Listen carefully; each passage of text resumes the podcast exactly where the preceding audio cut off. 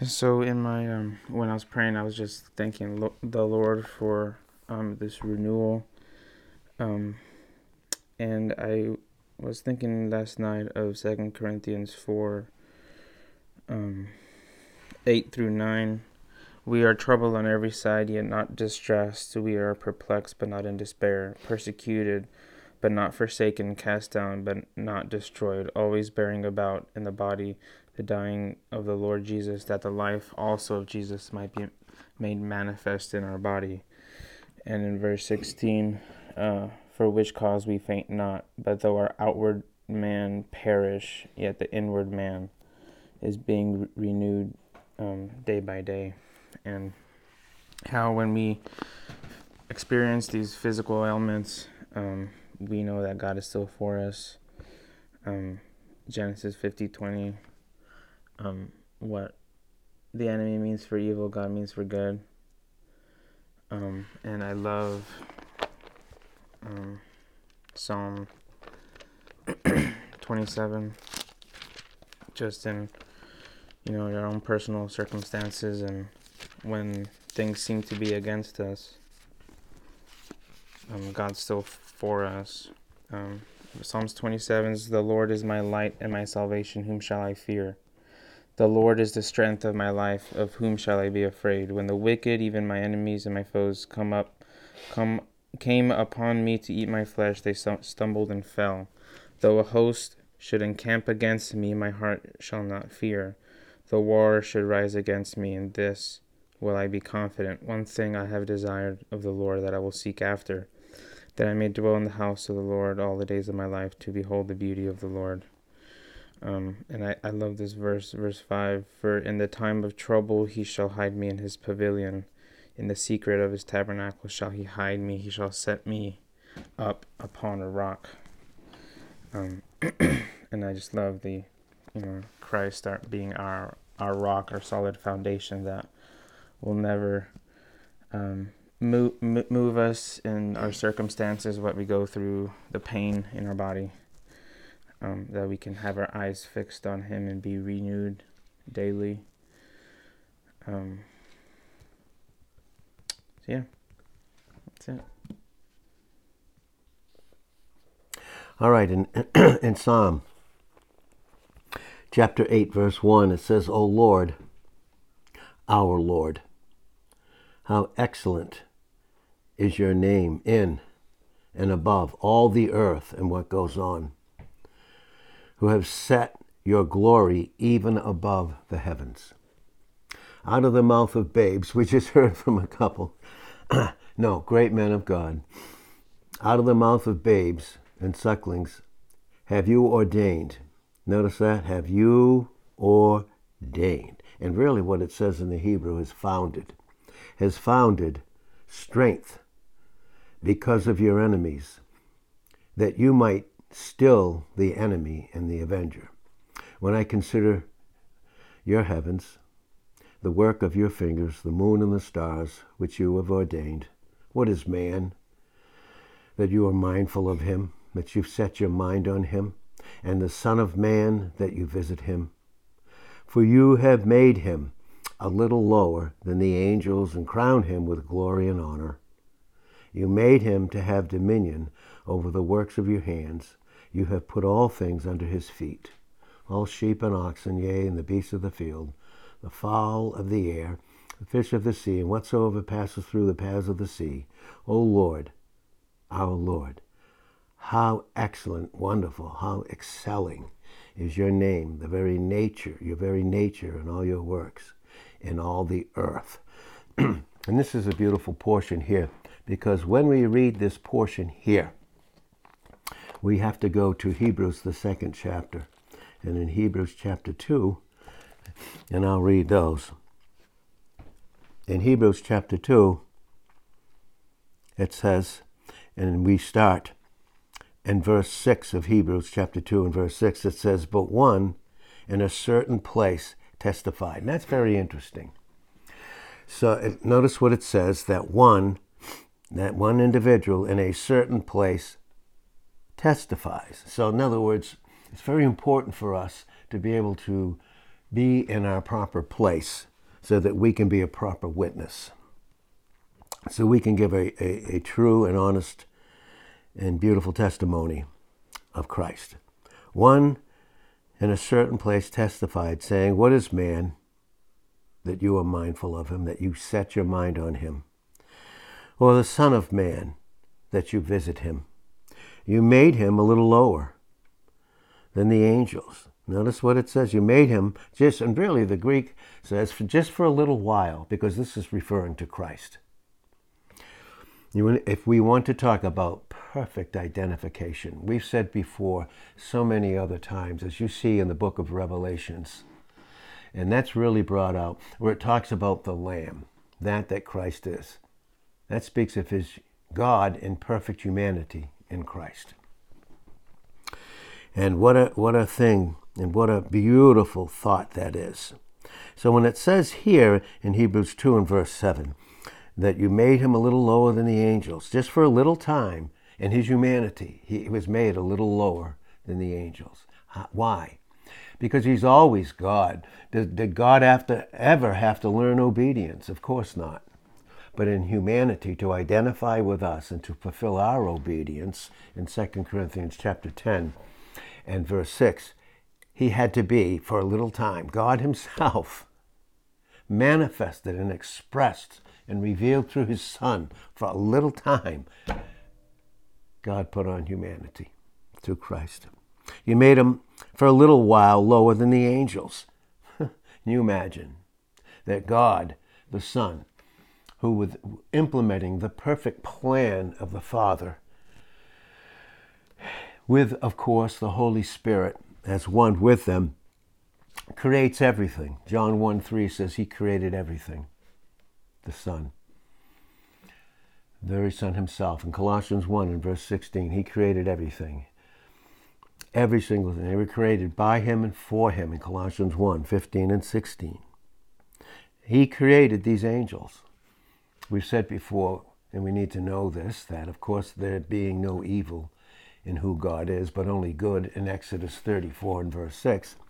He created, he created the angels with a free will. He created Lucifer. He never created Satan. That was a choice of his own will. So here he created all these angels, God, the Son. And yet God the Son would come and put on humanity for a time. That speaks of his. What is God like? Is God humble? Not in terms not in terms of obedience, but in terms of Him revealing Himself and coming down to us, to where we are, where we were in all our ruin, in all our despair, and in all our pain. He came down. God came down. And, and that's the humility of Christ. And that's brought out where he says in Philippians 2 and verse 5 let this mind be in you. Let this whole mindset be in you, which was also in Christ Jesus, who didn't consider his deity, his very deity, to be the outward to be an outward expression, although of course at times it was with the miracles that, that Christ accomplished as he was led by the Holy Spirit to do so. But he was made for a time a little lower than the angels. He had to humble himself because in his humanity, and he learned with instant obedience because he didn't have a sin nature, he had a human nature. And he never went by his own will because in John 8, verse 29, he makes it clear. He said he always did those things that pleased the Father. He came in John 4 and verse 34 to fulfill the will of the Father and to finish the works. To finish the works. And uh, what a beautiful portion that is. And so he came, didn't think his, his deity was something to be grasped and held on to at all times. Huh? But he humbled himself. he humbled himself. And he became obedient unto death, feeling what it would do, identifying with us. No wonder it says in Revelations 21 and verse 4, and also it says in Revelation 17 and verse 17, he's going to wipe away every tear. Every tear an expression of death, pain, and sorrow. and through him putting on this humanity. So he's with us. And the beautiful thing about it is, is that God, as, as was said earlier, God has identified himself in the, mo- in the most incredible way that he could ever do it. He's identified with every single one of us in our pain, our sorrow, our crying, and our death. Jesus wept in John 11, verse 35. He groaned in John 11, verse 33. He groaned. Just like all of his creation in Romans 8, 23 to the end of that particular chapter and all of its beauty and completion. You see, we're, we're groaning, but we'll see, we're seeing where it's leading to. And when we groan, and we do groan, we groan in John in uh, Romans 8, 22 and 23, right down through. But we do it in the proper place of God for us. Proper groaning, God for us. And and when we do God for us in our groaning, who can be against us? All these enemies have been dealt with. And thank God in Romans 8, verse 1 since there is therefore now no condemnation to us in Christ. There's no condemnation. By the time you get to uh, 8 uh, 1 and then you get to 39 in Romans 8, there's no separation. There's no separation. He separated us from all guilt and condemnation so we can groan properly. And uh, so what it says here it, again, it says, and did, and you crowned him with glory and honor, and did set him over the works of your hands. Now, that was originally what he did for Adam, the first Adam. That was God's plan. God's plan was to was to to bless that first Adam. But don't you know, and don't I know? When I read Revelations 13 and verse 8, the Lamb was slain when? Before the foundation of the earth, before anything was created, before any angel was ever even created, what was his mind on? We read it in Psalm 8. In verse 4, what is man that you're mindful of him? Because who is man in Christ? A brand new creation. We see that in 2 Corinthians 5 and 17. We see that based upon uh, Ephesians chapter 2, verses 8 through 10. We are his workmanship, created in Christ Jesus. That's the crown. You and I, in Christ, are the height and crown of all of God's creation. He couldn't, he couldn't do any better. And so the plan of God is still going on now, but not through the first Adam. It's brought out in 1 Corinthians chapter 15, and we see we start in verse 45 and go right to verse 49. It's the second Adam. First Adam for us is done away with, crucified in Romans 6, 1 through 6. It's crucified and buried. All our sins dealt with and paid for, removed, Psalm 103, verse 12, as far as the east is from the west. If you go in eternity, go east and tell me when you stop. Go west, tell me when you stop. They're gone in Christ Jesus. That's what, what is man that God is mindful of him? Has he ever not been mindful of us? And so we see here again when it says, and this is speaking about Christ, the second Adam, as was just brought out, you, God, have put all things under his feet. And when we're in him, and when we function in our proper place with the proper image, what do you suppose that brings out to you and I? And this is what this brings out, and we'll get right back to that in a moment, but this is what it brings out. Who are who are the faithful in Ephesians 1 and verse 1? Who are the faithful now? This is not talking about always functioning in proper character. Just the fact that we've been placed in Christ Jesus, He considers us in our position and in His view faithful because we're in the Son of His love in Colossians 1 and verse 13. So we, right, everything that God has done for us in Christ is what? What does it say in Ephesians 1 verse 1? It's by the will of God. And who completed the will of God? Who started it? Psalm 40, 7 and 8. Who started it? In John 4, verse 34. Who was working with the Son? In John 5 and verse 17, the Father with the Son, with the Holy Spirit proceeding from both. And finishing it on Calvary, where the enemy thought he finally was going to end it, and it was only our eternal beginning. in, on the cross in John 19 in verse 30. He finished it for us. We're more than conquerors in Him. Okay, more than conquerors in Romans 8, verse 37. It reveals and manifests a greater amount of grace and strength for God to lead us through the pain, through the crying, through the sorrow. And that sorrow there is, is, is the sorrow that's not of 2 Corinthians 7, verse 10. The one that does have regret, he's leading us right through that, right through it. He leads us you read Psalm 23, those beautiful six verses there in Psalm 23. We have a shepherd. And when he's shepherding, when he is the head of us, we don't lack a single thing. We all need a shepherd. And we have one, the one shepherd that's brought out in Ecclesiastes, the 12th chapter, in verses 9 to 13. We all have that one shepherd. All of us. We all have that in common in Christ. And he's our head. He's our new head individually.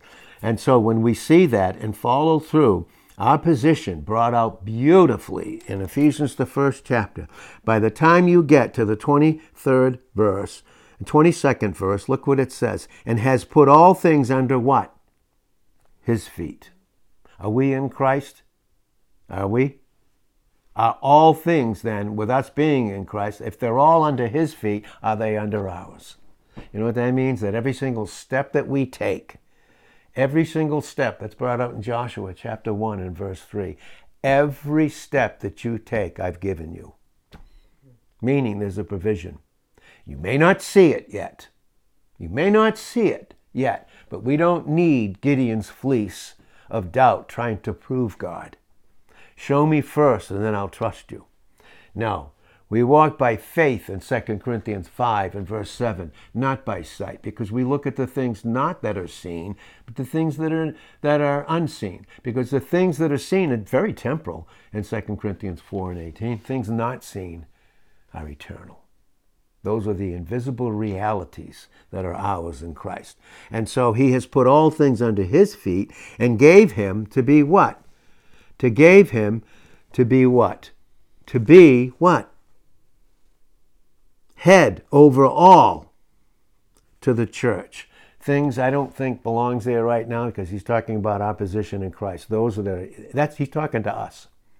It's not just things. It's to be head over all. That's all us in Christ. To what? The church.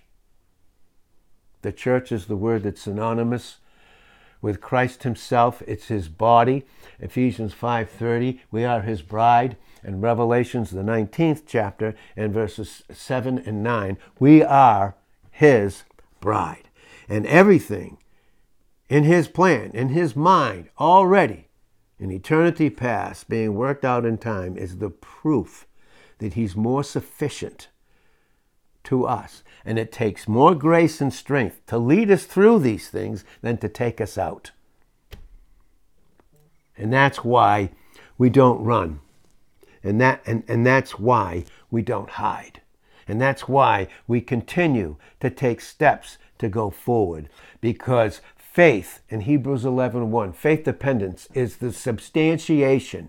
It's the proof of the things that we're hoping for that are ours in Christ, based upon Colossians 1 and verse 27. As we are on our way with eternal life in us, out of time into eternity, to be with Him forever, face to face in 1 Corinthians 13 12 to have an immediate and beautiful and eternal exchange that only that individual has with Christ, based upon what he led them through with them in time on earth, goes into the beautiful fellowship, that hidden manna and that new name on that new stone in Revelations 2 in verse 17. So he's put all things under his feet and gave him to be head over all to the church, which is what? his body. That's why things don't belong there. It's italicized. Which is his body. Listen to what it says the fullness of him that fills all in all. oh, Lord, what an amazing thing. And that's why it says, as we as we begin to wrap this up this morning. That's why it says here, even here in Hebrews chapter 2. Hebrews 2. again, let's read it again in Hebrews chapter 2 based upon Christ fulfilling Psalm, the eighth chapter. This is the fulfillment of it.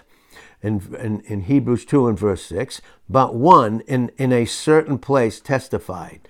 Wonder who the one is. Would be God Himself. He's the only one that can give a proper interpretation and testimony and revelation based upon that illumination of that word that He can give.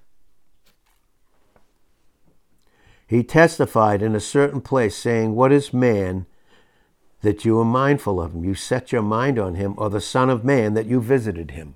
Because remember, remember, how did God, did God the Father ever see his Son in his eternal mind?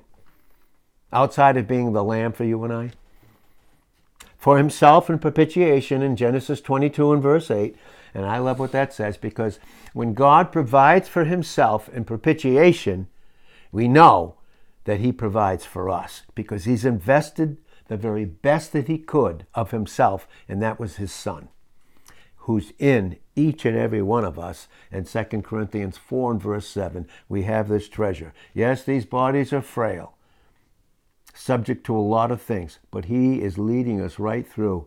Ah, and pretty soon in Philippians 3 and verse 20 and 21, we're going to get these new glorified bodies.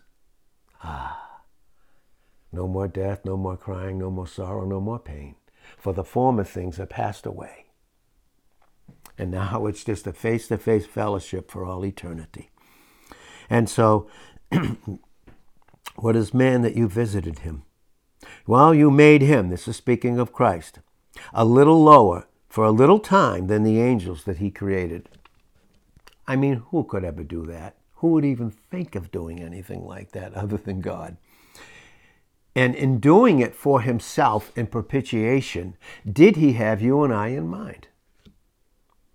Boy, he sure did. He made him a little lower for, for a little time. Then the angels, you crowned him with glory. One of these times we're going to get into what that means when it talks about the crowns and what they mean. You crowned him with glory and honor and did set him over the works of your hand, that that Adam lost, the dominion over all the earth, over himself, over all the works of God's hand that were given to glorify God and to bless him, the second Adam came in. You put all things in subjection under his feet. Now, when we read that again, we read again Ephesians 1 22 and 23. Ah, is everything with you and I in Christ because it's under his feet and he's in us and we're in him is every step that God calls us to a victorious step by faith and not by sight. That's right. That's exactly right. You put all things in subjection, submission under his feet. For in that he put all in subjection unto him, he left nothing that is not put unto him. That's every single detail of our life. God is a God of details. His creation reveals it. Does. Certain flowers, certain flowers, certain flowers, some of them of the same type there's a, a variety of 35,000 different ones. He's very precise. He's very precise. I love my wife, uh, uh, the way she loves the flowers and, and the way she deals with them. And you look at a flower in all its preciseness. You know, the Bible says that Solomon, in all of his glory, wasn't even beautifully arrayed as one of those flowers. You know, that's who we are in Christ, and that's how he sees us in our brand new nature, in our proper image. You put all things in su- subjection under his feet. For in that he put all in subjection under him, even what's going on in Russia and Ukraine, even, even every one of those precious individuals there that we uh, continue to pray. I, I want to keep my mind on Him because then I have a proper image. And then I want to keep my mind in prayer for others. And so, all things under his feet in subjection unto him. Listen, he left nothing that is not put unto him. But now we see not yet all things put unto him. Because that's prophecy being worked out. Now, in terms of who we are in Christ, is everything already dealt with? Everything dealt with. But right now, when we look at what's going on in the world in terms of prophecy, has it yet been put onto his feet? No. It's being worked out. But as far as God's concerned, is it already done? It is. That's what Jesus said when he even said it on the cross. Not only in terms, of course, in propitiation for the Father, and then as a substitute to reconcile all those that would receive him, having their sins dealt with, based upon Leviticus chapter 1 and verse 4. And then in the, the two lots in Leviticus, the 16th chapter. But what do we see? What, what do we see there? What do we see that's very, very, very clear in the scriptures? We see, but what do we see? We see not yet all things put unto him, because prophecy is in the is in in the process of being worked out in time. But what do we see? We see Jesus. Is my eye on what's going on in the world causing me fear? As a, as a matter of fact, has God given me the spirit of fear in 2 Timothy 1 7? No. God has not given us the spirit of fear. That spirit, fear is a spirit, by the way. That's the Bible makes it clear, and that's why we need to try the spirits, whether they are of God or not. And if it doesn't have to do with the confidence and the assurance of who we are in Christ, we know it's not Jesus Christ and we know it's not about us based upon 1 John 4 and verse 1 and 2 Timothy 1 7. God has not given us the spirit of fear, but of power Who's the power? It's Christ Himself who keeps us through all of this. In 1 Peter 1 and verse 5, Christ, the power of God and the wisdom of God, in 1 Corinthians 1 and verse 24. But now we see not yet all things put unto Him, but we see Jesus who was made for a little time, lower than the angels. Okay, lower, lower than the angels. And really, if you see four there, the better translation is by the suffering of death crowned with glory and honor, that he, by the grace of God, should taste death for every man. For it became him. Now, when you see it became him, now you go back to Psalm, the eighth chapter, and you know why. What, it, what was God's mind and what caused him for his son to come out and put on humanity so he could visit with us it became him. It was everything about God to win back those in, in, in, in the human race that would receive him because he so deeply desired them. He has no pleasure when the wicked perish in Ezekiel 18, verse 23, and 2 Peter 3 and verse 9. It became him, listen, for whom are all things. I mean, everything that was created in all of his creation, material creation, all the angels, what was the most important thing to him? Even more than all that he created, was you and I. Oh, God, it's you and I. And bringing many sons, and by whom are all things, what? And bringing many sons unto glory. To make the captain of their, your and I, salvation, complete through sufferings. Listen, for both he that sanctifies and they that are sanctified, this is position, and hopefully through proper preaching and teaching to be worked into our experience so that we can grow in grace first, in 2 Peter 3 and verse 18, and then have a right experiential knowledge based upon positional truth. For both he that sanctifies, sanctifies, that was the Lord's Prayer, Jesus' high priestly prayer in John 17 and verse 17. He said, Sanctify them in your truth, set them apart from the old. And we are positionally, now experientially. Set them apart from the old, set them apart. Sanctify them in your truth. Who is truth in John 14, 6? Jesus himself is truth. Sanctify them in your truth, your word. Who's the word in John 1 1? It's Christ.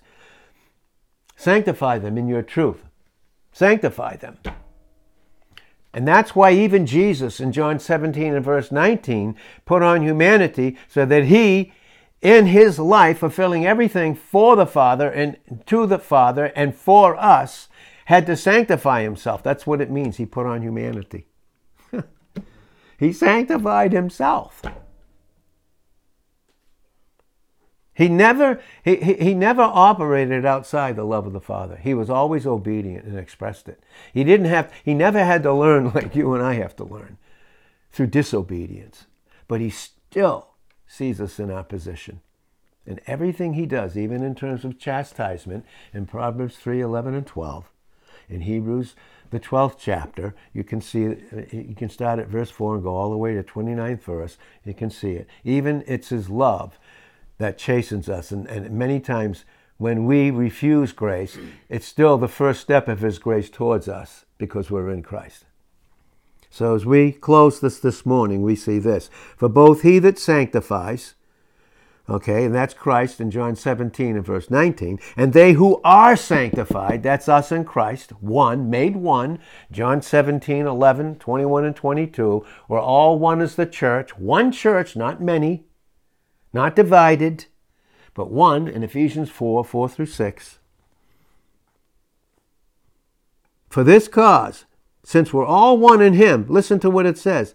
For which cause? Which cause? The cause of His love, God Himself he is not ashamed to call us brethren. You, you understand that? God is, there's no shame. We may grieve the Holy Spirit, and cause pain in God's heart, and we can, based upon Ephesians 4 and verse 30. We can, if we don't, if we speak outside of grace, it's corruption, it's death from the old, and 429 of Ephesians. But what we see here, can we grieve him? Yes, but is it shame? Is it based on shame? No, it's based on perfect love that's completed everything about us. Because we're like him, being in him in 1 John 4 17, and that's why there's no fear in love. None whatsoever none in, in, in 1 John 4.18. he is not ashamed to call them brethren, saying, I will declare, listen to this, I, for all eternity, right now, and even in his intercession, as Christ intercedes for us. In Romans 8 and verse 34, in Hebrews 7 and verse 25, in Hebrews 9 and verse 26, he's interceding for us. And what he's doing there is he's declaring, he's the manifestation and declaration to the Father of who we are in him. Oh, God, positionally. Oh Lord, what an amazing God we have. He's not ashamed to call us brethren. And even his chastisement is getting us out of that shame and out of that evil experientially as those that are in Christ and bringing them into a proper place of sonship. In Romans 8, verse 15, so the Holy Spirit can continually reveal to us our proper image in 8:16 and show us the inheritance that we have in 8:17 of Romans. Saying, "I will declare your name, your very nature unto my brethren." In the midst of the church will I sing praise unto you. And you know what that says there? You know what it says? When he's in the midst of the church, he, he will sing praises. You know what that's saying?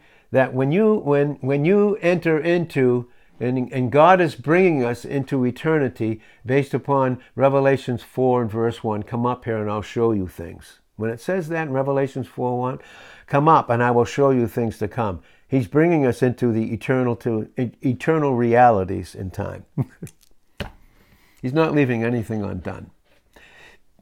And so by the time you get into the fifth chapter, you see all the saints all our loved ones right now, you want to know what they're doing? They're all around his throne.